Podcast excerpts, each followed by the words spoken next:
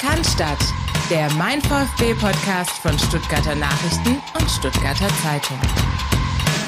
Natürlich haben wir jetzt gerade einen Lauf und gewinnen diese Spiele, die, die eng sind. Ähm, dafür arbeiten wir auch hart und wir wissen auch, dass dann so ein Ball an Pfosten mal vor die Füße fällt. Ähm, aber ja, da wollen wir jetzt natürlich dranbleiben und das ähm, Geheimnis ist, auf dem Boden zu bleiben, hart zu trainieren, als Mannschaft geschlossen zu agieren. Ich kann mich da nur wiederholen. Heute war eine richtige Teamleistung. Wir haben heute zwei neue Spieler in der Startelf gehabt, die beide ihren Job, äh, wie ich finde, sehr ordentlich gemacht haben. Ähm, vom Kölner äh, Publikum. Dann haben wir zwei Einwechselspieler gemacht, äh, gehabt, die, die das Spiel entschieden haben. Dennis kommt rein, macht zwei Tore, nachdem er letzte Woche einen Riesen nicht gemacht hat und da versäumt hat, für uns den Deckel drauf zu machen. Der Silas kam heute von der Bank, legt das eine Tor vor. Zumindest war er äh, ja, sehr torgefährlich äh, in der Umschaltsituation dabei.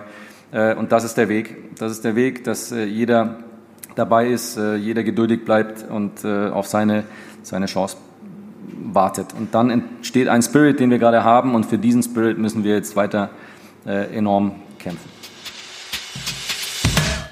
Die Worte von Sebastian Hoeneß nach dem 2 zu 0 Auswärtssieg beim ersten FC Köln und äh, Philipp Meisel, wir können eigentlich gerade so weitermachen wie letzte Woche, oder? Grüß dich. Grüß dich, Christian. Grüße an euch da draußen. Und ja, natürlich können wir gerade so weitermachen. Es ist immer noch ungewöhnlich. Ich komme immer noch nicht so ganz drauf klar. Aber genauso wie wir in der Lage sind oder waren all die Jahre mit dem schleichenden Verfall sozusagen umzugehen, werden wir jetzt umzugehen wissen, wie man einen schleichenden Aufstieg äh, zu begleiten hat. Aufstieg im Sinne von äh, Auferstehung aus der Asche, ja, der Phönix aus der Asche, der VfB Stuttgart, der plötzlich die Schlagzeilen nicht nur hier in Stuttgart und Umgebung bestimmt, sondern national. Und das ist einfach neu und ähm, spannend, aufregend äh, und ein Stück weit auch äh, zu genießen. Für uns ja auch, ist ja ganz klar definitiv und sicher auch zu genießen für die mehr als 5000 Fans, so würde ich es mal sagen, die am Samstag ähm, den Weg ins Rhein-Energiestadion gefunden haben. Ich war einer davon und ähm, hatte einen kleinen schönen Ausflug äh, und muss ganz ehrlich sagen, wenn man dann generell alles mal auch so wahrnimmt und auf sich wirken lässt, jetzt mal unabhängig, wir werden gleich im Detail aufs Spiel zu sprechen kommen, aber diese ganze Atmosphäre, du kommst da an, du siehst lauter Menschen im Brustringtrikot, die voller Vorfreude sind, die mit breiter Brust in dieses Stadion einlaufen.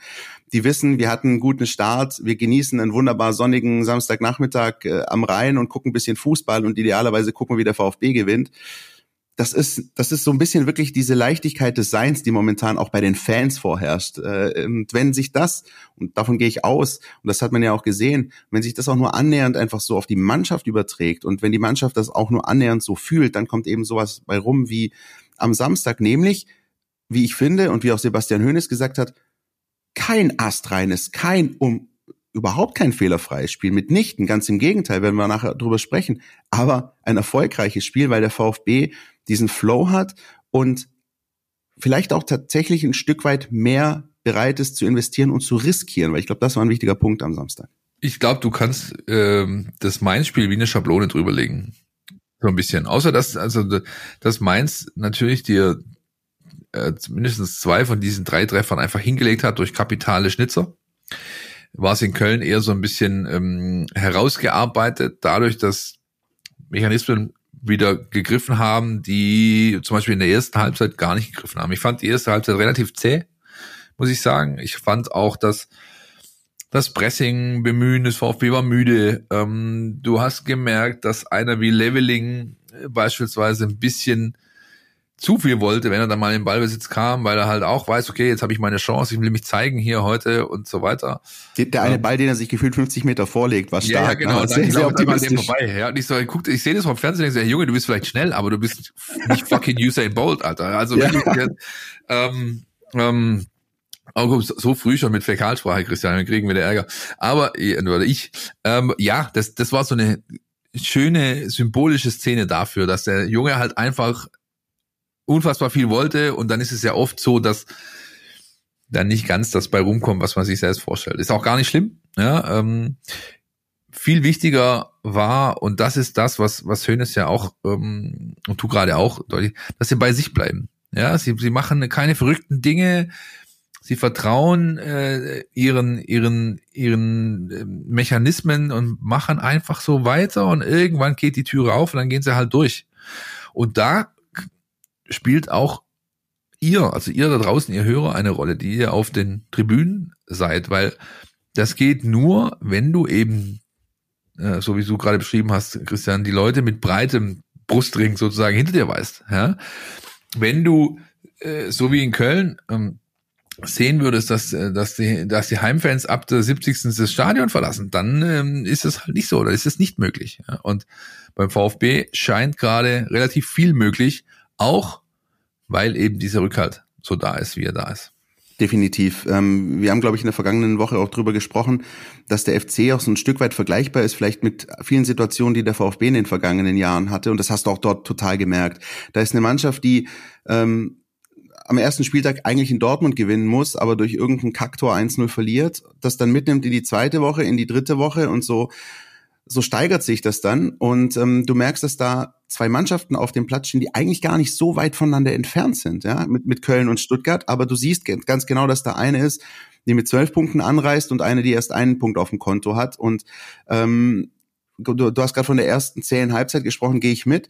Tatsächlich ähm, war das nicht wirklich ereignisreich, aber was ich halt interessant fand, ist, man hat gesehen, dass die Kölner direkt von den, ja, direkt von Anfang an, auch sogar vom Anstoß weg, was kein ganz Wildes machen wollten, ja, und direkt den Gegner überrennen und überrumpeln und den, den ganzen Willen zeigen. Und ähm, da musste sich der VfB ein bisschen schütteln und ein bisschen zurechtfinden. Und was ich halt eben, ja, was, was nach meinem Dafürhalten dann einfach für den VfB spricht, ist, er schafft es wahnsinnig schnell, sich an den jeweiligen Gegner zu adaptieren. Also sei es ähm, äh, gegen Bochum, Freiburg, sei es in Mainz oder Köln. Diese Mannschaft erkennt im Kollektiv sehr schnell, was der Gegner anbietet und kann sich danach ausrichten. Und genau so ist es am Samstag passiert. Fünf wilde Minuten der Kölner und dann hat der VfB das Ding unter Kontrolle gebracht. Und von da an hatte ich eigentlich nicht das Gefühl, dass die Kölner irgendwie groß gefährlich werden können. Tatsächlich war mein Eindruck äh, im Stadion, wenn der FC irgendwie zum Erfolg kommt, dann wenn der VfB einen Scheiß macht. Also beispielsweise irgendein Fehlpass von Nübel oder irgendeine Ecke, die verschenkt wird. Aber, aber von sich aus wird der FC diesen VfB heute nicht überwinden da waren zwei, drei Situationen drin. Schön, dass du es ansprichst, wo ich ähm, so sehr wir den Nübel gelobt haben die letzten Wochen, ähm, da waren zwei, drei Sachen dabei dieses Mal, die haben mir gar nicht gefallen. Ja, ähm, vor allem Passspiel, ja, hinten raus. Wir haben ja letzte Woche über den Ansatz gesprochen in der VfB, gerade zu spielen pflegt, flach, äh, De Zerbi, äh, hinten raus und so weiter.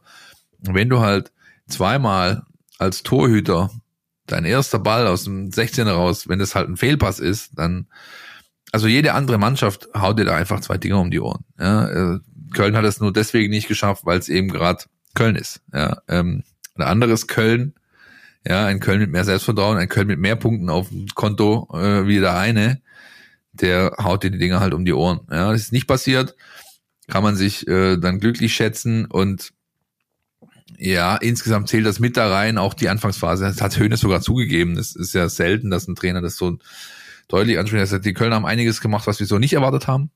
Da mussten wir uns erstmal äh, arrangieren mit und drauf einstellen. Und erst als das gelang, ist dann, hat der VfB Stuttgart auch, sag ich mal, auf Augenhöhe an diesem Spiel teilgenommen. Ja.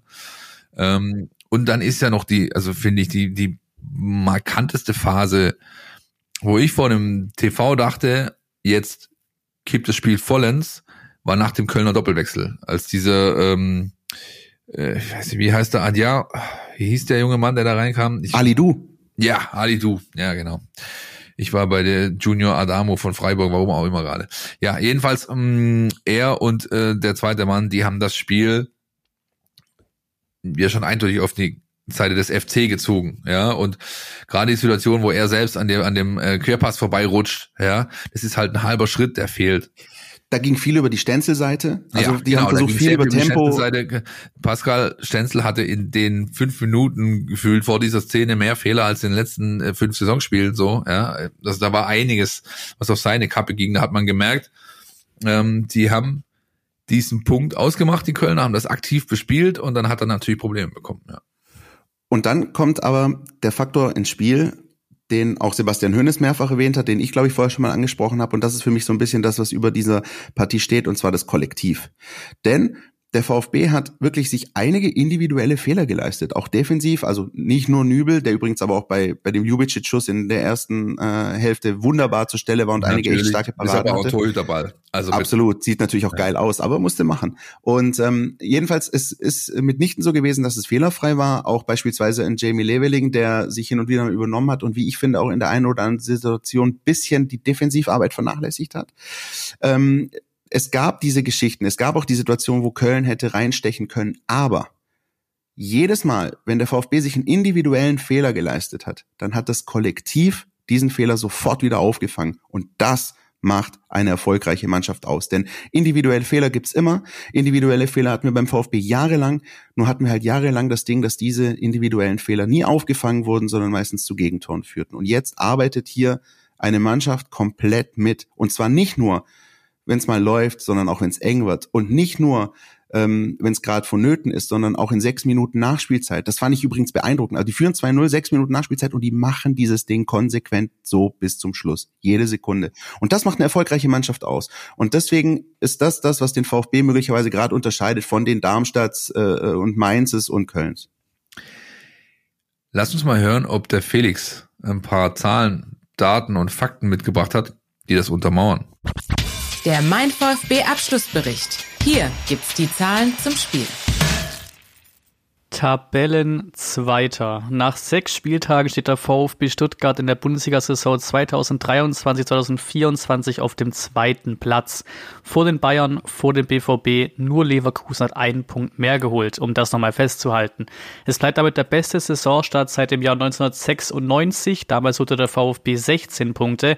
Den September können sich die Schwaben sowieso einrahmen. Vier Pflichtspiele, vier Siege, 13 zu 2 Tore. Zu weit gehört aber auch vier der sechs Gegner bisher sind nicht besonders rosig in die Saison gestartet. Darmstadt belegt Platz 15, Bochum Platz 16, Köln Platz 17 und Mainz 05 Platz 18. Aber diese Spiele muss man auch erstmal gewinnen und der VfB letzten Saisons hat das nicht unbedingt häufig und schon gar nicht in dieser Abgeklärtheit getan. Ganz deutlich zeigt dies auch mal wieder der Saisonvergleich. Die 15 Punkte, die der VfB nun auf dem Konto hat, hat er letzte Saison erst nach 16 Spieltagen gesammelt. Ein Rekord können die Stuttgarter also am Samstag brechen.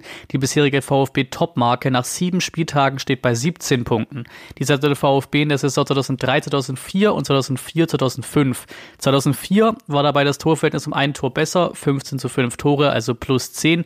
Bedeutet, gewinnt der VfB gegen Wolfsburg, und es ist der beste Saisonstart des VfB in einer Bundesliga-Saison aller Zeiten. 2004 beendet man die Saison schließlich auf Platz 5, 2005 auf Platz 4.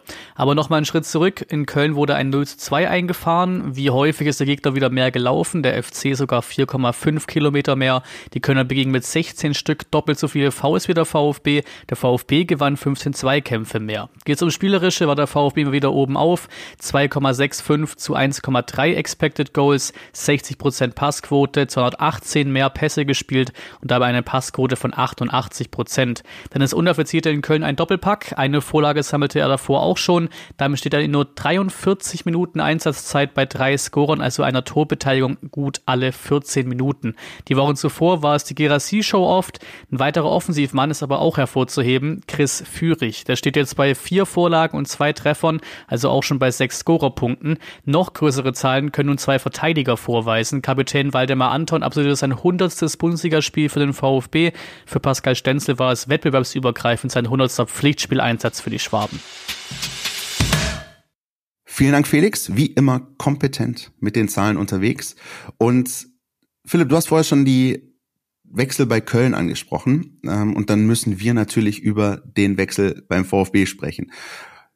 Als Dennis Undaff reinkam für Atakan Karasor und ich sag's dir ganz ehrlich und vielleicht ist auch das das, was sich in den vergangenen Wochen und Monaten äh, verändert hat. Mein erster Reflex, als ich diesen Wechsel sah, war, muss das sein? Muss, muss das jetzt so viel Risiko? Muss das kommen? Wir können auch hier einen Punkt mitnehmen und so. Ich weiß, du kritisierst mich ja manchmal auch für diese, für diese Remis-Rechnung, auch völlig zu Recht. Aber ich glaube, dass viele sich, ich glaube, dass viele sich gedacht haben, muss das jetzt zwingend? Lasst uns doch, wir, sind, wir stehen noch ganz okay da, lass uns so weitermachen. Nee, es findet tatsächlich der Wechsel statt Dennis Under für Atakan Karasor, äh, einhergehend mit ähm, Systemwechsel und es funktioniert. Wenige Minuten später geht der VfB in Führung. Ähm, das ist, glaube ich, eine Geschichte, die das ist mir, ist mir zu einfach, wenn man einfach nur sagt, ja, das, wenn bei einer Mannschaft, die es läuft, da, da, da funktioniert das so, dann funktioniert auch so ein Wechsel. Nee, da steckt mehr dahinter, nämlich ähm, auch ein Urvertrauen des Trainers in die Spieler, die auf dem Platz stehen und in die Entscheidung, die er trifft. Ja, das ist einfach Attitüde. Also bitte, wenn du, ja. wenn du, wenn du dein, sag ich mal, dein Mittelfeldanker rausnehmen musst, weil es halt nicht mehr geht, und du, anstatt dass du jetzt hier Beton anrührst, sagst, du, dann bringe ich halt einen zweiten Stürmer. Dann schauen wir mal. Ja. Und das ist schon, ähm, das ist das, was schlussendlich auch Spiele mitentscheidet, ganz klar. Und er wird dafür belohnt, er wird belohnt für diesen Mut. Und ähm, dass es Dennis Undaff ist, der dann diesen Doppelpack schnürt, hat auch schon wieder seine eigene Geschichte. Ich weiß noch, als ich an dem Abendspiel nach Darmstadt saß ich, äh, stand ich in der Mixzone, die gerade in der Scharena ist, ja, wo, weil der Stadion noch umgebaut wird. Und Fabian Wohlgemuth war gerade fertig und hat, also mit der, mit der, mit der, mit der großen Journalistentraube hat sich ja noch ein bisschen Zeit genommen und wir haben kurz unter vier Augen sprechen können. Und er meinte so, wenn es heute einen Spieler gab, mit dem ich nicht zufrieden war, dann Dennis Undaff. Der war unfassbar schlampig heute, der kommt rein, der muss mindestens ein Tor machen. Und ähm, das war einfach, hat mir überhaupt nicht gefallen. Und ich gehe auch davon aus, dass es da unter der Woche ein oder zwei Gespräche gab. Ja. Und dann Wenige Sekunden später kommt Dennis Undaff aus der Kabine und alle natürlich so, Dennis, Dennis, hast du, hast du kurz, kannst du mit uns sprechen, ja? Und er geht nur an der wartenden Journalistenmeute vorbei, fluchend, von wegen, bei so einem Scheiß, was ich heute gespielt habe, das ist echt O-Ton, gebe ich euch doch jetzt noch nicht noch einen Kommentar, so, ja? Und der war wirklich auch selber sauer mit sich, ja, weil sein Auftritt alles andere als das war, was er sich vorgestellt hat, ja? Und der hatte was gut zu machen, ja? Der hatte was gut zu machen und dann kommt ihm natürlich zu Pass, der VfB plötzlich mit sehr starkem Mittelfeldpressing ja, oder, oder Offensivpressing äh, führig. Er kämpft sich den Ball, äh, legt dann zurück, lässt den, lässt den Kopf oben. Äh, Undorf guckt sich noch die Kölner aus, schickt sie alle in die falsche Ecke, ja, um dann, ja, und bei dem zweiten ist es dann halt auch das, was du dir erarbeitest, wenn du so ähm, ja hart dafür alles tust, dass, dass auch mal das Spielglück auf deine Seite fällt. Dass dieser Ball vom Pfosten genau ihm auf den Fuß. Ist aber witzig. Das kannst aber du ja nicht, das kannst du in keiner Playstation-Konstellation nachspielen, das Ding, ja. Das, sowas kriegst du nur so, wenn du es dir halt hart erarbeitest. Glück muss man sich erarbeiten. Diese Sprüche sind uralt, sie sind so oft ausgelutscht, dass es eigentlich ja, dass man sie gar nicht mehr bringen kann, aber sie treffen halt in solchen Situationen absolut des Pudels Kern und so. Das haben die sich erarbeitet, die Jungs. Und schön, dass es momentan einfach auch, äh, wenn es schief geht, dann doch noch irgendwie klappt. Ja, das ist außergewöhnlich, muss man ehrlich so sagen. Quervergleich an der Stelle, auch aus VfB-Sicht, um einfach nochmal zu illustrieren, dass es halt genauso auch andersrum gehen kann. Das Heimspiel äh, in der Rückrunde gegen Werder Bremen, wo auch zwei Mannschaften aufeinandertreffen, die nicht weit voneinander weg sind, wo du aber eine Mannschaft siehst, die mit Aufstiegseuphorie tralala kickt und da zwei Welttore schießt, wovon einer irgendwie dem, dem Stage über den Spann rutscht und der andere den irgendwie Marvin Duksch äh, in den Winkel oben reinzimmert, wo du denkst, was, was ist so ein Tor das schießt er nie wieder. Das so, hat er genau. selber danach gesagt. Denkst du, so ein Tor mache ich nie wieder wahrscheinlich. Und, ja. und du sitzt da als, als begossener Pudel, äh, als VfB-Fan im Stadion und denkst dir so, boah, jetzt hast du dieses Spiel zu Hause 0-2 verloren und, und warum eigentlich? Und weil da halt eben eine Mannschaft auf dem Platz stand auf der anderen Seite, die halt eben genau das sich auch erarbeitet hat, die die Euphorie mitgenommen hat und wo dann einfach mal auch solche Dinge passieren. Und ich finde, ich musste wirklich ein bisschen dieses, dieses Stage-Tor oder Stay heißt der, habe ich glaube ich, ne? Ich muss, muss mich mal bei dänischen Kollegen äh, erkundigen, da bin ich nicht so firm da im Norden. Nee, man Ähm, spricht ihn, glaube ich, wirklich so aus. Ja. Ja. Ich hätte Ja. aber auch den Stage Diver aus ihm gemacht. Genau, genau. Es hat, äh, Bühne frei, hätte ich was gesagt. Ähm, und ähm, da- dass dann quasi so ein Ding reingeht, das ist original genau wie die Geschichte äh, beim 2-0 in Köln. Also dass der äh, so ein, so ein fast ein Bandenpass wie früher zu besten Hallenmasters Zeiten spielt äh, und der Ball vom Pfosten dem genauso vor die Füße fällt, ist Wahnsinn. Aber ähm, ein Punkt noch zu Dennis Undaff. Ich finde nämlich die Story, die du gerade erzählt hast vom, vom Darmstadt-Spiel, ähm, super wichtig und würde an der Stelle gerne nochmal eine Bitte rausschicken an alle, die in irgendeiner Form damit zu tun haben. Das habe ich vor ein paar Jahren schon mal bei Sascha Kalajic gemacht und mach's jetzt gerne nochmal. Bitte, bitte, bitte. Lass den Jungen nie in irgendeine so hirnrissige Medienschulung oder so, dass der, dass der nur noch irgendwelche 0815 Interviews gibt. Ich finde den so erfrischend, ich finde den so authentisch, ich finde den so sympathisch, wie er sich auch nach dem Spiel in Köln hinstellt und ich glaube bei den Kollegen der ARD in die Kamera sagt, ja gut, jetzt habe ich halt zwei Tore gemacht, aber manchmal mache ich im Training auch welche aus 50 Metern so. Und das, das finde ich halt, ähm, sagt das auch mit so einem verschmitzten Lächeln. der weiß auch, was er kann und weiß genau auch, wie es ist, wenn, wenn er mal was nicht kann oder wenn er mal einen schlechten Tag hat. Und ich finde sowas wahnsinnig cool, dass es einfach auch noch solche Spieler gibt, die einfach frei Schnauze sind. Der hat uns ja auch schon in die Mikros diktiert, wie, wie geisteskrank die Quote von Seru Girassi ist und so. Ich finde ich finde sowas echt gut. Ja, ich glaube, er kann auch am Glas einiges. Aber äh, wir nehmen leider auf, bevor wir äh, äh, die Chance hätten, die Jungs auf dem Vasen zu begleiten heute Abend. Und ich glaube, da wird er sich vielleicht eher zurückhalten, wenn er zumindest, wenn er clever ist, wird er das. Aber das ist ein richtig guter Kerl und da merkst du halt, auch dieses, ich wurde halt nicht bis äh, zum geht nicht mehr in irgendwelchen NLZs geschliffen. Ja, und das, das ist einfach, das ist einfach angenehm und mh, mm, bleibt zu hoffen, dass ihm das erhalten bleibt oder er sich das erhält. Und dann, ähm, ja, bleibt eigentlich nur noch die Frage zu beantworten, kommt das so richtig in Fahrt jetzt durch die Nummer oder nicht? Ja, ich meine, er hat jetzt, glaube ich, drei Spiele, drei Scorer oder vier Spiele, drei Scorer. Das ist schon in Ordnung für einen, der sich vor lauter Übermut im ersten Training beinahe das Innenband zerfetzt hat bei einem Schuss, ja, als er hierher kam. Ja, das ist schon ganz in Ordnung so.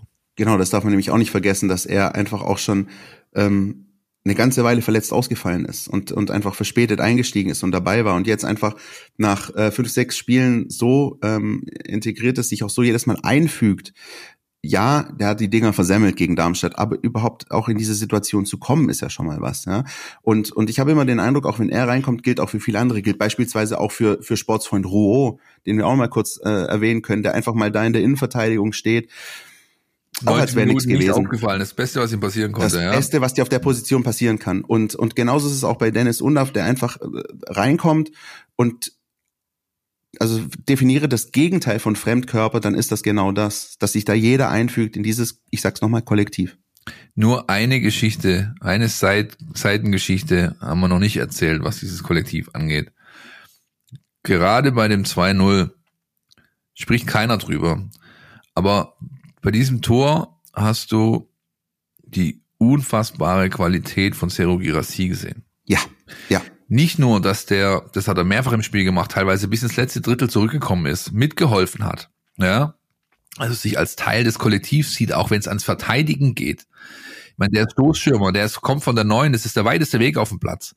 Und er hatte kein, er hatte kein, äh, äh, kein Ansinnen, sich zu schonen. Er ist immer wieder mit zurückgekommen, bis vor den 16er, hat da versucht äh, mitzuarbeiten. Und bei diesem Tor war es eben auch so. Er kommt hier in die Mittellinie, macht diesen Ball fest, Mittelkreis, aber zum VfB-Tor hin, aus der Drehung spielt er den Ball auf, auf, auf Silas und der ist der Dosenöffner für das Tor. Ja, ist dann nur noch nachher der Icing on the Cake, dass dieses Tor fällt, aber die ganze Aktion von Girassi zurückkommen, anbieten, Ball festmachen, mit dem, mit einer flüssigen Bewegung quasi in die Gasse weiterspielen, mit einem riesen Pass. Ja, wir haben letzte Woche von den wichtigen Pre-Assists gesprochen, die Pascal Stenzel zu Spielen pflegte beim Spiel gegen Darmstadt. Das war nochmal eine Qualitätsstufe mehr, was Gerassi in dieser Situation macht. Das ist außergewöhnlich und ähm, das gilt es, finde ich, dann doch schon irgendwo zu erwähnen. Unbedingt. Ähm, unglaublich, wie, wie er gearbeitet hat und dann sieht man auch, dass es nicht immer er sein muss, der die Tore schießt, sondern er ist einfach auch auf ganz, ganz vielen anderen Ebenen wahnsinnig wichtig für dieses Team. Und ich, ähm, würde, mir, ich würde mir wünschen, dass der, dass, sag ich mal, die Jungs vom äh, äh, von Sportec Solutions, äh, die die DFL-Zahlen erheben, die offiziellen, vielleicht eine zusätzliche Kategorie einführen, nämlich genau die, ja, des vorvorletzten Passes oder der vorvorletzten Aktion oder des Pre-Assist, nenn's wie du es willst, ist mir egal. Aber ich hätte das gerne mal ausgewertet auf eine ganze Saison hin, weil da würdest du einige Spieler im Bundesliga-Vergleich plötzlich auftauchen sehen, die du gar nicht so auf dem Schirm hast. Ja? Alex Klepp war früher auch so einer, beispielsweise. Und der Magath war der ganz oft derjenige, der den vor, vorletzten Pass gespielt hat. Ja, und damit Situationen überhaupt erst möglich macht. Oftmals. Und das ähm, ist eine unterschätzte Kategorie. Unterbewertet ist er allemal hundertprozentige Zustimmung von meiner Seite an der Stelle. Ähm, sage ich schon seit Jahren.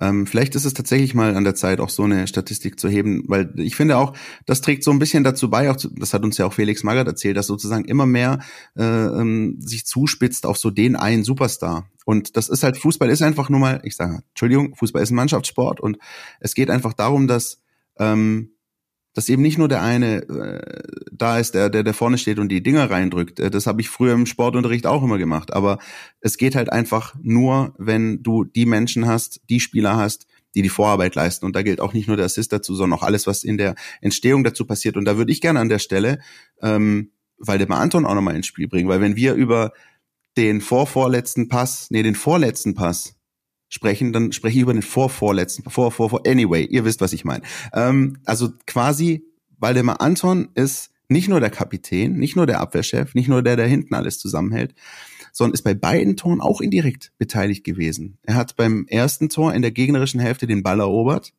ähm, der dann zum 1-0 geführt hat. Also er spielt sozusagen ähm, auf der linken Seite war es, glaube ich, ähm, äh, dann den Ball ins Zentrum, wovon dann eben der Ball zu Führig springt. Und beim zweiten Tor ist er derjenige, der am eigenen 16er wiederum ein Chipball spielt. Und das ist auch eine sehr, sehr smooth Lösung übrigens gewesen, weil ganz viele äh, Abwehrspieler an der Stelle äh, ballern das Ding entweder blind raus oder machen irgendeinen riskanten, flachen Pass, der dann möglicherweise in den Füßen des Gegners landet. Waldemar Anton erkennt den Raum vor sich, so 10, 15 Meter, spielt einen Chipball raus auf Girassi und den Rest hast du vorher äh, erklärt. Also auch, das sind so die kleinen Dinge, wo du einfach auch merkst, dass ein, dass ein Innenverteidiger, ein Kapitän ähm, mehr ist als nur jemand, der hinten drin steht und äh, Bälle verteidigt. Das hat er in Köln wunderbar gemacht, aber er war eben einfach bei beiden Toren beteiligt. Also alle ihr da draußen, die ihr das gerade hört, ihr habt gerade einen ganz, ganz seltenen, äh, ja, ein ganz, ganz seltenes Highlight in diesen 259 Folgen Podcast mitgehört, nämlich jenes, dass sich Christian Pavlic den nächsten Themenpunkt selbst einleitet. Er hat quasi die Überleitung einfach sich selbst gegeben. Ja? Ich wollte noch reingrätschen und wollte sagen, oder wollte dir eine Vorlage geben, aber ich habe es gar nicht machen müssen, denn im Stile eines äh, Petrak Mijaknovic beispielsweise, eines äh, unfassbar ziel- und treffsicheren Angreifers, hast du das Ding einfach selber vorgelegt und reingemacht. Ja, Oder wie, ähm, wie, wie Klaus Augenthaler gesagt hat, die Fragen stelle ich und die Antworten gebe ich auch. Richtig, ja, und damit ist die, damit wäre der Podcast aber in 35 Sekunden beendet und das will ja keiner. nee, das will keiner. Aber das äh, ist mir tatsächlich einfach auch ein Anliegen gewesen nach diesem Spiel, weil natürlich dann wieder Fußball Deutschland redet dann über Dennis Undorf, natürlich, weil er die beiden Tore schießt, natürlich, weil er der entscheidende Mann vorne war. Natürlich ähm, sehen viele das Zentrum, über das wir in der vergangenen Woche geredet haben, aber für mich war tatsächlich auch wenn die einfache Lösung Dennis Undorf ist, mein Man of the Match in Köln war Waldemar Anton, weil, weil er einfach hinten, wie gesagt, kollektiv zusammengehalten und vorne entscheidende Impulse für die beiden Tore gegeben hat. Du hast die Ode angekündigt, eine Ode an Waldi halten zu wollen. Du hast sie gehalten, dem gibt es eigentlich nichts hinzuzufügen, außer vielleicht der eine Umstand, dass Anton nicht nur genau weiß, wann er den Chipball einzusetzen hat, sondern er weiß halt auch, wann er das Ding nach vorne Linie knüppeln muss. Ja, zu sehen in Mainz äh, auf Silas dann, Querpass, Gerasi macht ihn rein, war glaube ich das zweite Tor in Mainz. Ähm, das kam auch quasi von ihm hinten initiiert durch einen langen Schlag, weil er genau erkannt hat, dass da Raum da ist und ich komme nur dahin, wenn ich das Ding bedingungslos mit der langen Naht die Linie runterdresche. Und genau so hat er es gemacht.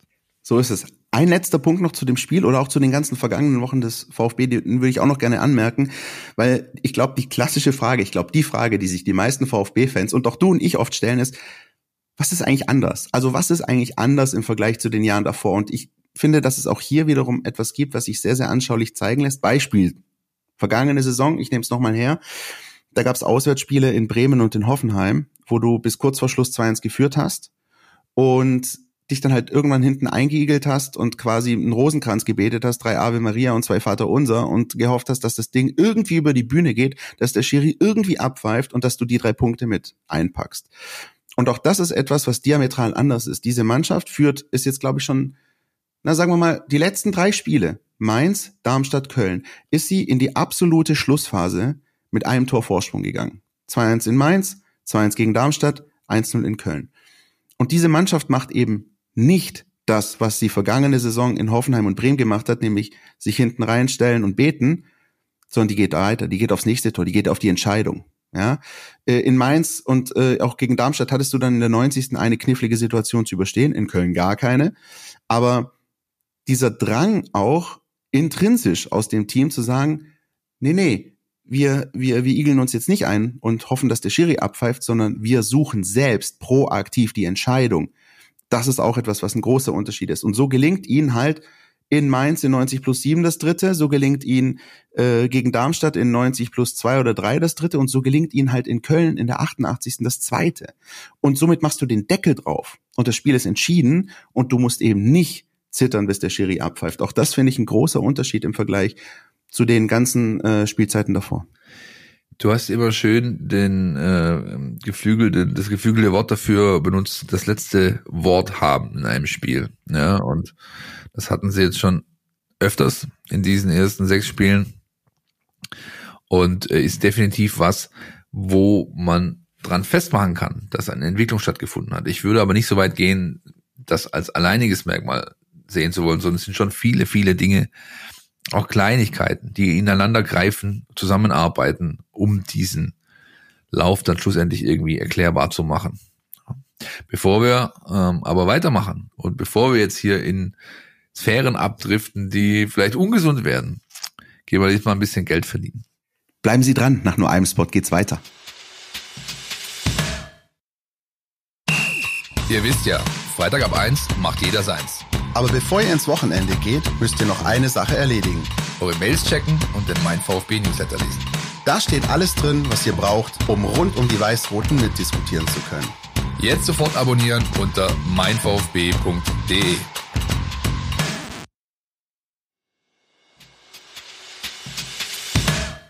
Christian, plötzlich reden nicht nur wir ständig über den VfB, plötzlich reden alle über Stuttgart.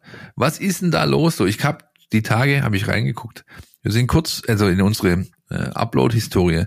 Wir sind kurz vor einem nächsten Jubiläum. Am 17.10.2017 haben wir die erste Podcast-Folge hochgeladen. Lustigerweise Crazy. mit dem Blick auf ein Spiel des VfB gegen Köln.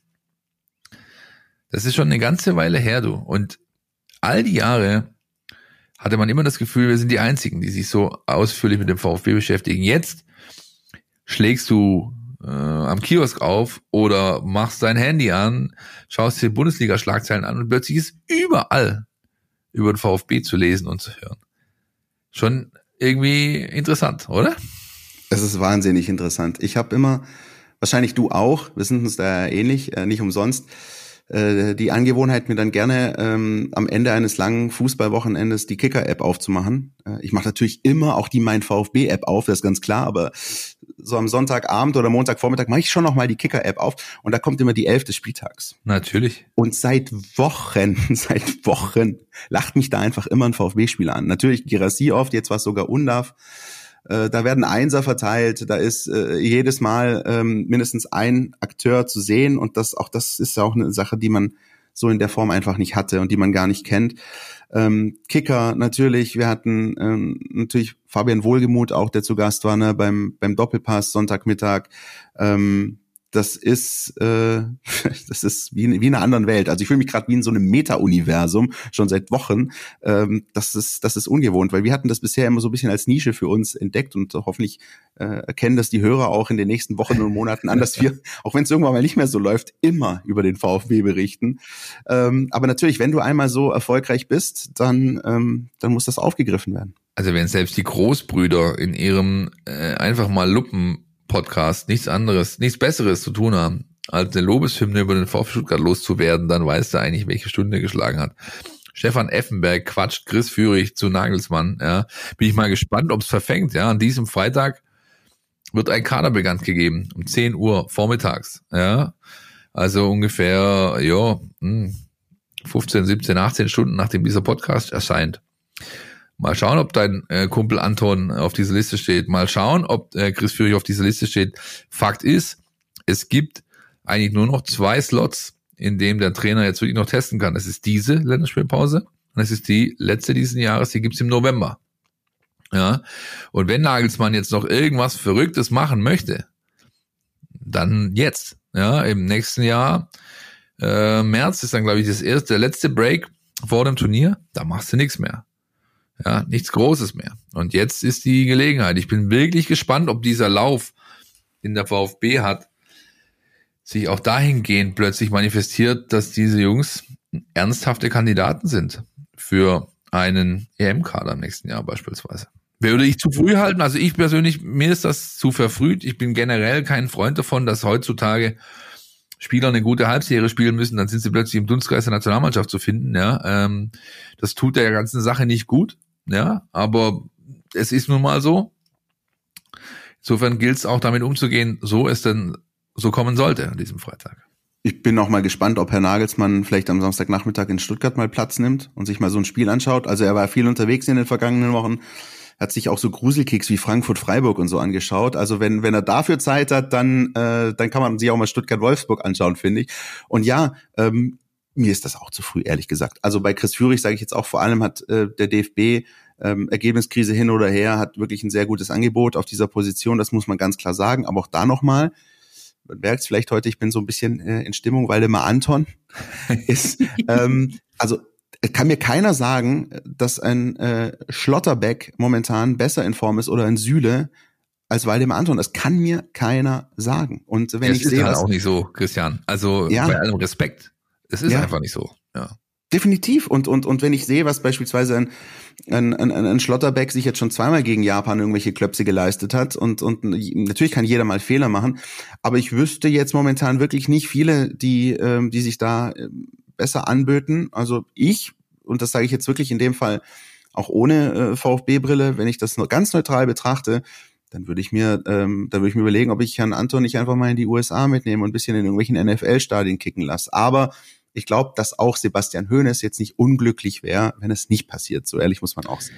Nein, das glaube ich auch nicht. Im Gegenteil. Ja, im Gegenteil. Das ist, ähm, wird der ganzen Sache nicht gut tun. Allein schon, weil dieses, weil dieses, ähm, sag ich mal, das mediale Bohai dadurch nicht abnimmt, sondern zunimmt. Und du Genau. bist ja froh als Trainer, wenn du, ich meine, wir reden hier immer noch von einer Mannschaft, die kein anderes Ziel hat, als 40 Punkte so schnell wie möglich zu erreichen. Punkt. Das wird sich auch nicht ändern. Und ja? eine entspannte Saison zu So spielen. sieht's aus. Und dann bist du halt auch als Trainer natürlich froh, wenn du zumindest bis Weihnachten deine beste Truppe beieinander hast und das Maximale rausquetschen kannst. Das ist ja auch das, was du letzte Woche, wir haben auch drüber gesprochen, aber was du auch an den O-Tönen raushören kannst.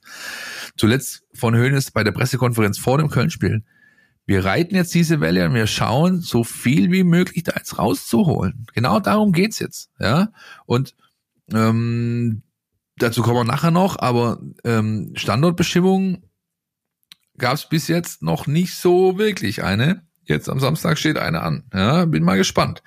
Aber ähm, es ist zurück äh, zum äh, äh, zu äh, zur aktuellen Situation. Es ist, glaube ich, wirklich ähm, zu hoffen, dass die beiden Jungs nicht nominiert werden. So sehr äh, man sich das vielleicht auch wünscht als Fan oder als Verein auch. Ich glaube, der VfB, der wird sich natürlich auch freuen, wenn er wenn er plötzlich wieder zwei neue Jungs hätte, die da Kandidaten sind, ernsthafte Kandidaten. Aber ich glaube, der Gesamtlage ähm, zuträglich wäre es nicht unbedingt.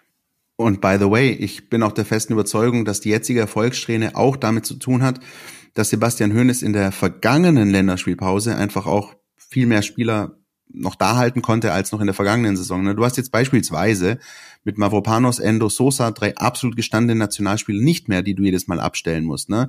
Das heißt, das, das Gros, die Zahl der Nationalspieler, die du abgibst, die hält sich gerade eigentlich in Grenzen. Und ich glaube auch, dass das ein Grund war, warum man einfach hier ruhig äh, zwei Wochen durcharbeiten konnte und sich dann einfach die Punkte geholt hat.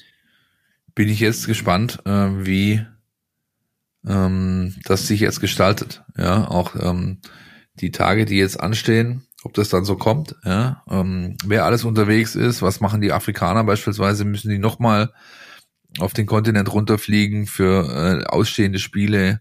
Qualifiziert haben sie sich ja beide, meine ich, für den die Kontinentalausscheidung. Also Girassi ist mit Guinea qualifiziert, äh, Silas Katompa mit äh, der Demokratischen Republik Kongo. Also ähm, Ito wird sicher unterwegs sein.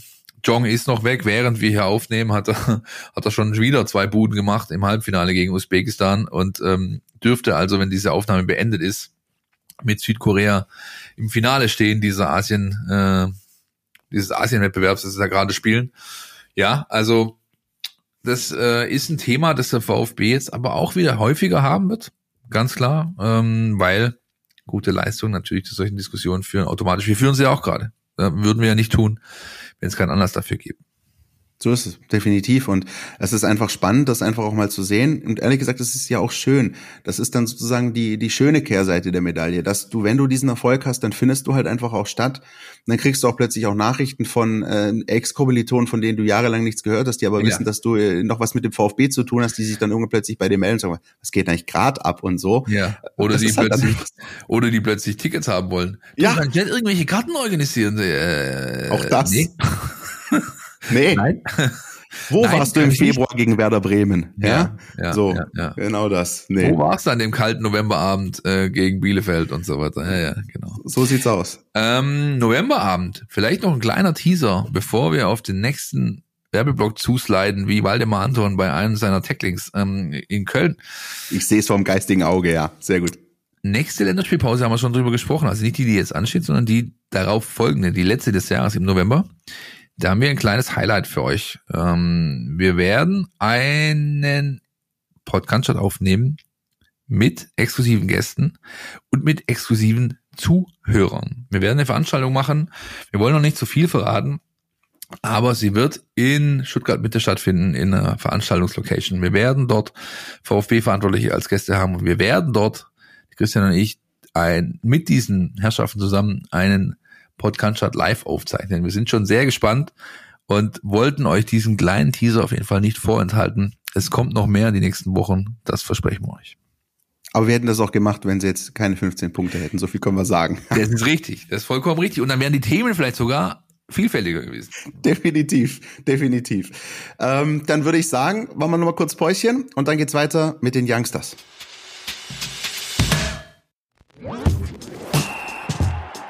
Du willst nicht nur jede Woche den Podcast hören, sondern zu jeder Zeit voll über den VfB Stuttgart informiert sein? Mit dem Mein VfB Plus Abo bleibst du immer auf Ballhöhe.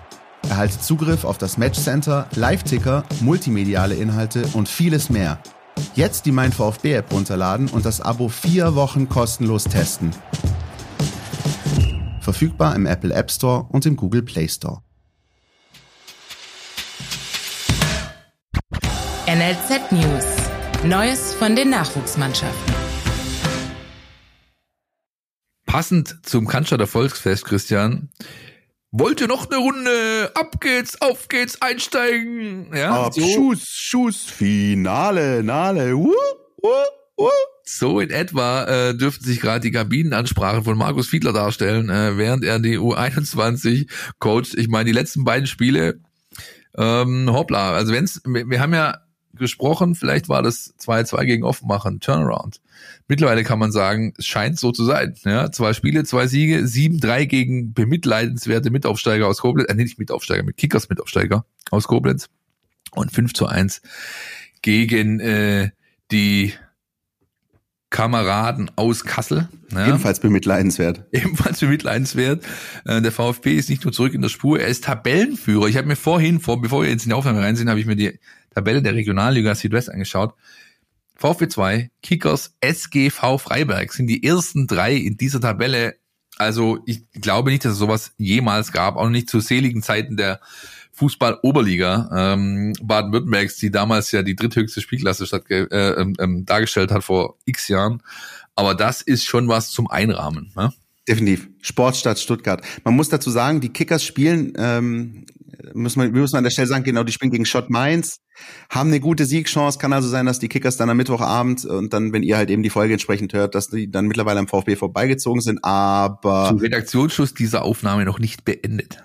Definitiv, ja. Äh, ist ja auch im Endeffekt jetzt auch gar nicht mal so wichtig. Wichtig ist tatsächlich, dass die Mannschaft der VfB 2 wirklich den Turnaround geschafft hat. So wie du es gesagt hast, dass es da eine Phase gab, also 1-8 gegen Homburg, die übrigens, glaube ich, nochmal irgendwie so ein Schützenfest gefeiert haben, äh, wenn ich das richtig äh, überblickt habe, jetzt in, die, in den vergangenen Tagen. Das heißt, es ist jetzt nicht so, dass es eine komplette Eintagsfliege gewesen wäre, der Saarländer, aber der VfB ist wieder da, ja. Und, der VfB ist wieder da und ähm, wenn alle über in der Bundesliga über äh, Seru Girassi sprechen und die Stuttgarter Doppelpacker, es gibt glaube ich jetzt mittlerweile fünf oder so, die oder fünf Doppelpacks beim VfB 1 zu feiern.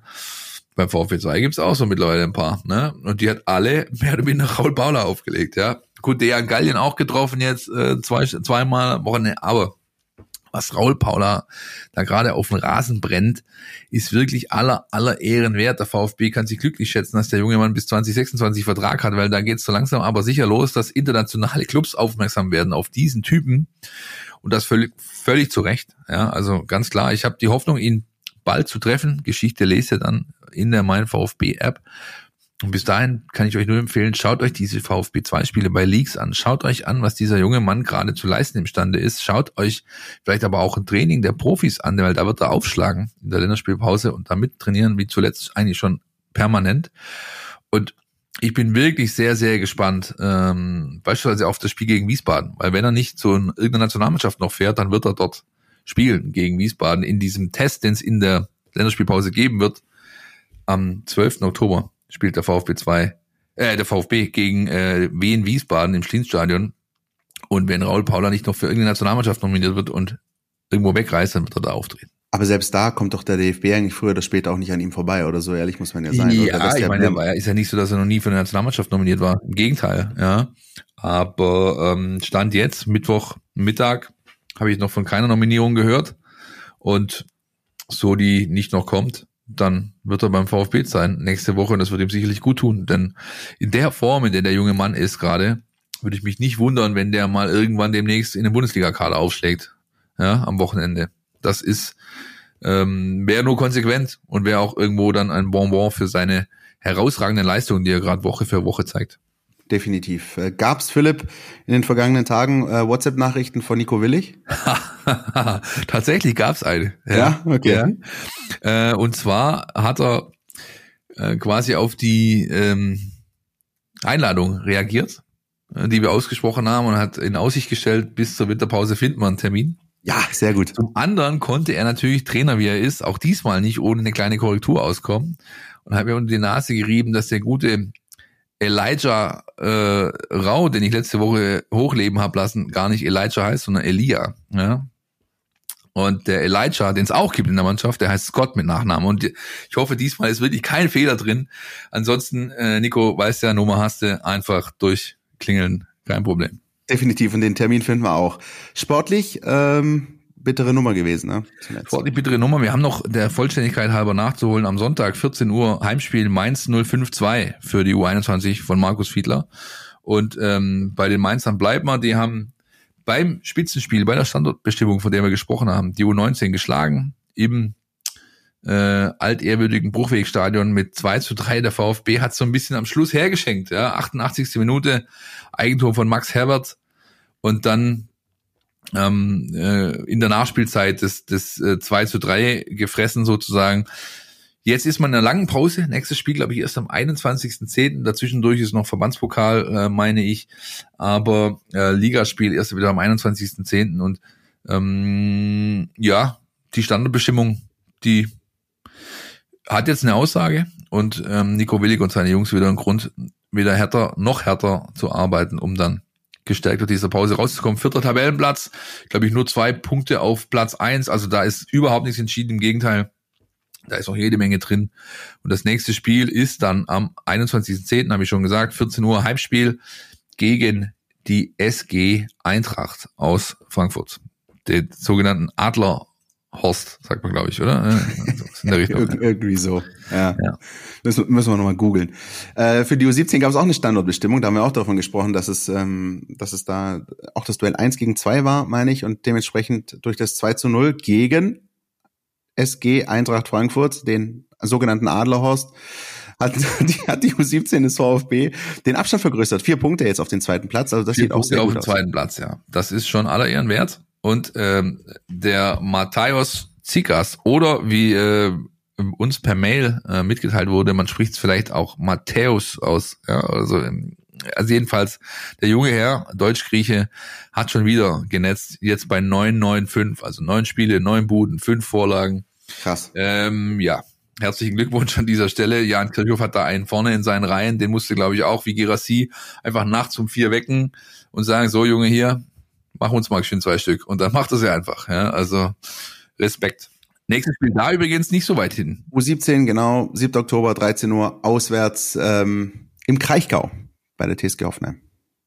So, Christian, der letzte äh, Part unserer heutigen Folge, der ist ja eigentlich traditionell immer dem kommenden Spiel gewidmet.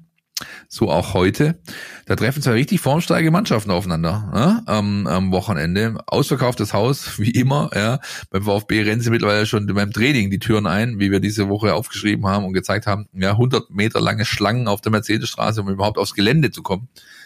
Ähm, Surreal. Wirklich. Surreal. Die Bilder, ich habe die gesehen. Das ist, ist ja. wirklich, ich, manchmal geht's mir wie Danny Galm letzte, die letzte Woche rezitiert habe, ich, ich komme nicht so richtig drauf klar. Ne? Also ja. ich weiß auch nicht, was ich da jetzt groß dazu sagen soll.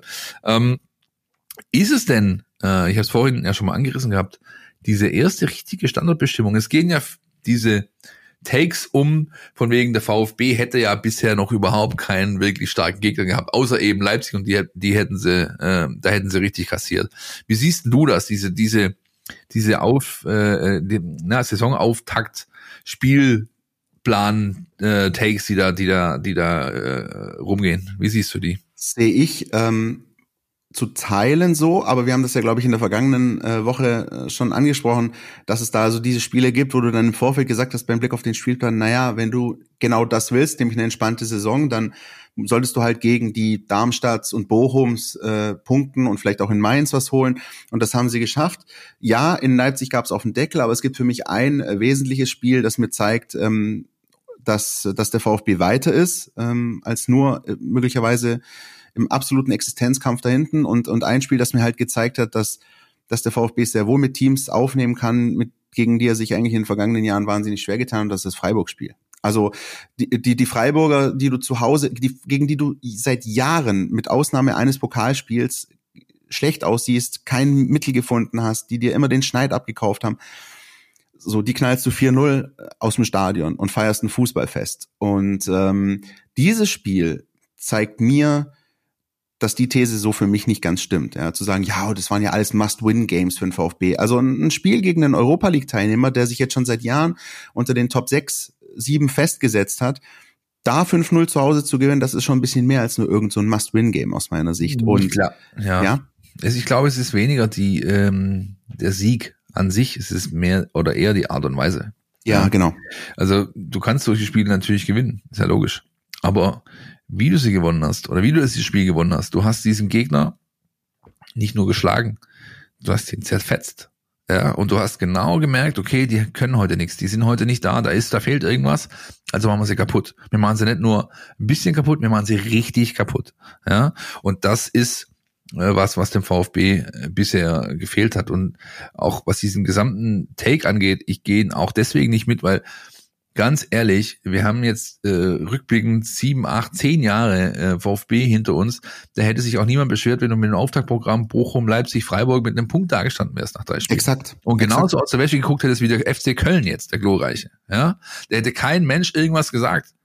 Sondern es wäre einfach er nur erwartbar gewesen. Ja, und und äh, deswegen ist mir das zu einfach zu sagen, ja, die Gegner haben vielleicht nicht das Riesenformat gehabt, aber die Art und Weise, die musst du halt erstmal auf den Tisch bringen. Und das Ge hat der genau. VfB geschafft. Und ich lasse auch dieses Argument nicht gelten, oder die Freiburger, die sind ja auch vielleicht nicht mehr so. Was sind die vielleicht nicht mehr so? Also, die machen eigentlich genauso weiter wie in den vergangenen Jahren. Die gewinnen ekelhafte Spiele. Die gewinnen 2-0 gegen Augsburg. Die gewinnen in Piräus auf so eine ja, auf ihre bisschen auch eklige Art, die sie schon seit Jahren haben, wo sie einfach schon Punkte scheffeln. Das heißt, es ist ja mitnichten so, dass die Freiburger da irgendwie einen riesen Aderlass hätten und plötzlich irgendwie um Platz 14 spielen, sondern das ist eine Mannschaft, die sich einfach oben etabliert hat und die weiter punkten will und die weiter auch in den nächsten Jahren in der Europa League spielen will. Muss zwar nicht sein, die haben keinen Pressure, aber sie machen es natürlich gerne. Das heißt, ich lasse das auch nicht gelten, zu sagen, ja, die Freiburger jetzt, die, nee, das sind immer noch diese Freiburger, gegen die der VfB drei, vier Jahre lang kein Land gesehen hat. Und gegen die hat er einfach mal 5-0 gewonnen.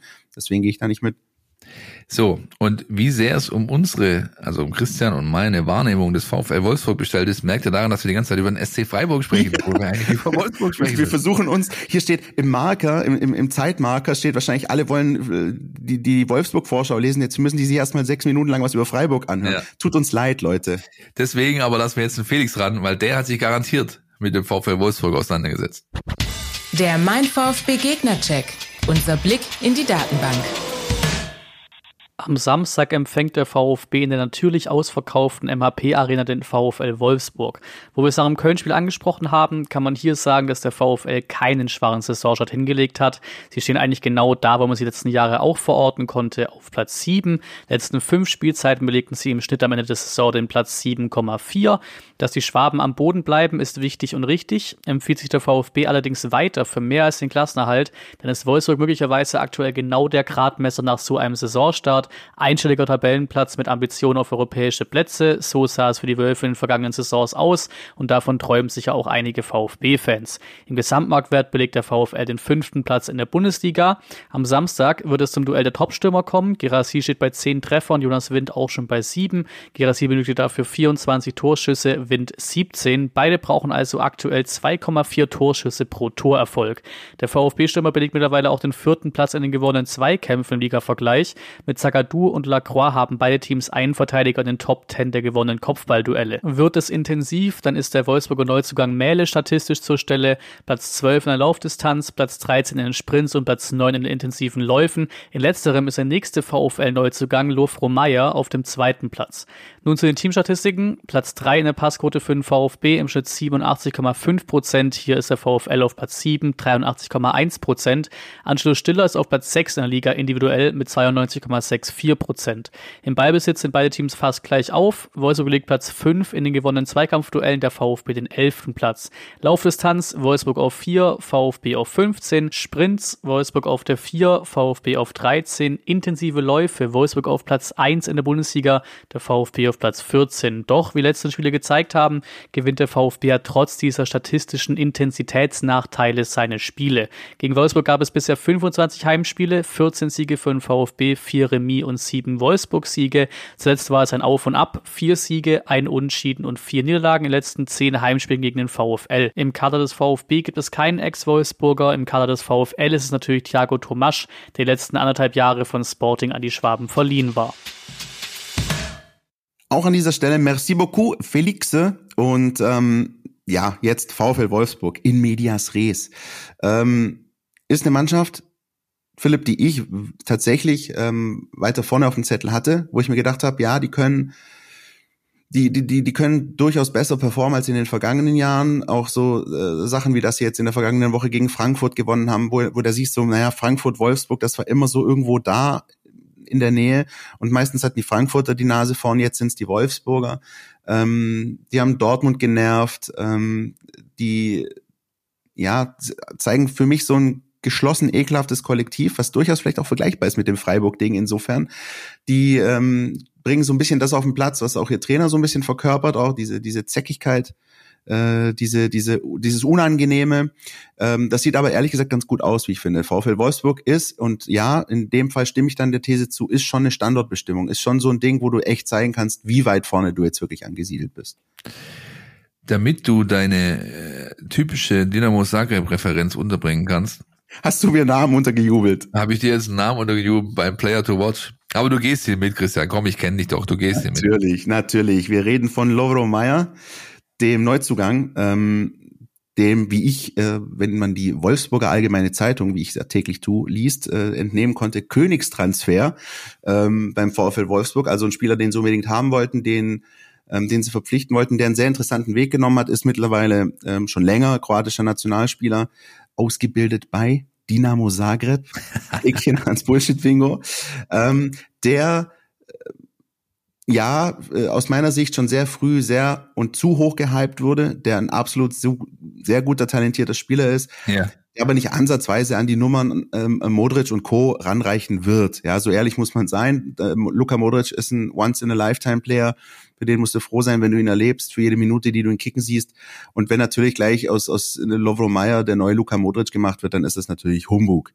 Aber er hat absolut großartige Fähigkeiten, ist ein guter Playmaker, wie man sozusagen äh, sagen würde. Also einer, der das Spiel liest, der Räume erkennt, der den Weg dann von Dinamo Zagreb zu Stade Rennes gegangen ist. Ja. Das ist ein Verein, der ein Begriff ist, wenn man äh, sich beispielsweise mit Seru Girassi beschäftigt und so weiter. Wer, ähm, würde sowas einfallen? Wer macht sowas? Ja, weiß ich ja nicht. Ja, ich weiß nicht, du bist, ich habe gedacht, du bist vielleicht so ein League 1 ja, Aficionado, aber nein, nein, nein, nein. Ähm, hat dort auf jeden Fall den nächsten Schritt gemacht und äh, da ist ja dann wirklich die französische Liga wie prädestiniert, um zu sagen, guck mal, hier gehst du so ein bisschen den Zwischenschritt zwischen äh, Dinamo Zagreb und vielleicht den ähm, Top 5 Ligen und ähm, oder noch einen Schritt weiter zu gehen. Und er hat aber zuletzt so ein bisschen ähm, also bei Start Rennes ist er durchgestartet von Anfang an, äh, super Leistung in der Euroleague. Zuletzt hat er so ein bisschen Durchhängen gehabt. Das hat man dann auch in den Nationalmannschaftsspielen gesehen.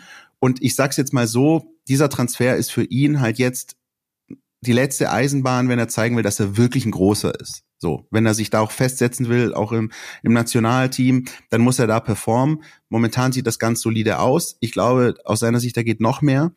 Aber für ihn ist es schon noch ein bisschen Druck. Also der, der Junge hat Druck, weil von ihm wird viel erwartet und ähm, das nicht nur im Nationalteam, sondern auch in Wolfsburg. Deswegen definitiv ein Spieler, auf den man sein Augenmerk richten kann. Jetzt habe ich meine Referenz. Wir müssen eigentlich müssen wir gucken, dass wir jede Woche Philipp irgend so einen Spieler mit Zagreb-Vergangenheit finden. der, schon hin, schon hin. Ja, ja. Leider ist Jonas Wind keiner äh, davon. ich habe mich ja, gerade hab gefragt, wie du die Überleitung hinkriegst. Naja, von mir, äh, mir wird ja immer wieder mal nachgesagt, vor allem in sozialen Medien, ich würde mein Fehler ständig in selbigen hängen. Ja, ähm, aber ich nehme jetzt einfach äh, den Captain Obvious Take und nehme Jonas Wind, den Topscorer der Wolfsburger aktuell, der Mann, der ähnlich wie Gerassi auch immer für einen Doppelpack gut ist.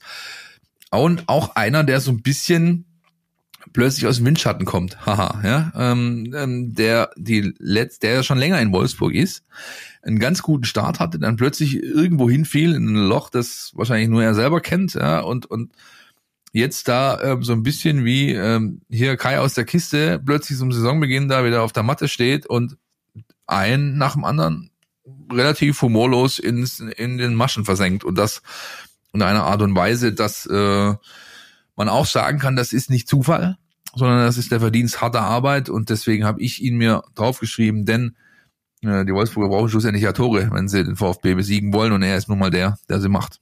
Harte Arbeit, das finde ich ein gutes Stichwort, weil Jonas Wind ist nicht der, der so die Tore zelebriert, indem er ja, Bälle rumchippt und lupft. Weißt du, genau. Genau, aber der, er ist einer, er, er schießt die Tore, ähm, aber er drückt die Dinger so humorlos über die Linie. Er steht richtig, weiß, was er zu machen hat, hat diesen Instinkt und ist so ein bisschen, ähm, ja, so, so ein bisschen das, was, was vielleicht früher Ailton oder so war. Ne? Also einer, der quasi nicht viel ähm, für das Spiel an sich beiträgt, aber halt vorne parat steht, Instinkt, Näschen und das Ding über die Linie drückt. Und so einen brauchst du halt einfach auch. Jetzt ist natürlich, Philipp, die Geschichte, dass ja aus diesem Spiel, ist ja klar, also wenn wir jetzt bei den ganz Großen äh, arbeiten würden, ne, überregional, dann ist klar, welche, welche Story du aus diesem Spiel machst. Das, das große Duell der Topscorer. Ist es das oder ist es mehr? Also ein ganz kleines bisschen habe ich ähm, den Herrn Wind natürlich auch aufgeschrieben, weil er eine super Überleitung darstellt zum nächsten Programmpunkt, nämlich zu der generellen Frage, die ich stellen wollte, ist dieses Duell mehr als ein Duell der beiden Topscorer, der beiden Go-To-Guys, der beiden Torschützen, Stoßstürmer? Und ich bin gespannt, welchen Take du dazu hast. Ich sage nämlich, ich kann das gerne von wegnehmen, ja, ich sage, es ist mehr, denn das hast du eigentlich vorhin schon aufgebracht. Dieses Duell ist halt auch ein Duell beider Mannschaften, die ein starkes Kollektiv haben. Ja? Und sowohl Wind als auch Girassi sind nur deswegen in der Lage, so zu glänzen, weil sie eben eine Mannschaft hinter sich wissen.